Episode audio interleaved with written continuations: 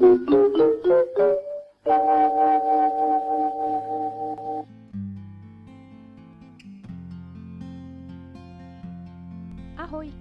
tady Eliška ze slouček.com. Pro pokročilé studenty češtiny jsem dnes zvolila náročný text z archivu Českého rozhlasu. Text, když se řekne Vánoce, najdete na stránkách rozhlasu www.rozhlas.cz. Když se řekne Vánoce. Když slyšíme slovo Vánoce, každému z nás se vybaví něco jiného. Něco, co souvisí s jeho nejniternějšími vzpomínkami, nejspíš s jeho dětstvím nebo mládím. A přesto ten pojem, už zvuk toho slova, vyvolává celou řadu asociací, jež jsou společné, obdobně zažité, uložené hluboko v nás. Pokusme se pohlédnout dnes na vánoční vzpomínky z několika odlišných úhlů. Povětšinou jsou vzpomínky na vánoční svátky haleny do nostalgického oparu a vypovídají o šťastných chvílích. Vánoce ale mohou být i smutné. Nejsmutnější Vánoce prožívají nepochybně ti, kteří je musí trávit mimo domov. Jak asi bylo o Vánocích v roce 1934 o něm vojákům, kteří jsou zachyceni na archivním snímku?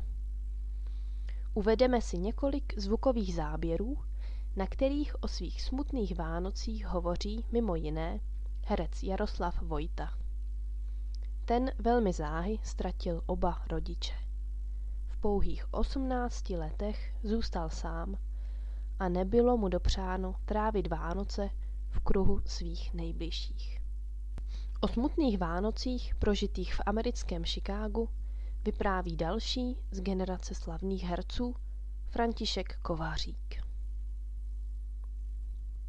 Vše záleží na tom, zda člověk tráví Vánoce s osobami, jež jsou mu blízké, či zda je prožívá sám. I Vánoce v Paříži mohou být smutné. Vše záleží na společnosti, která nás obklopuje. O tom bude nyní vyprávět malíř Jan Zrzavý.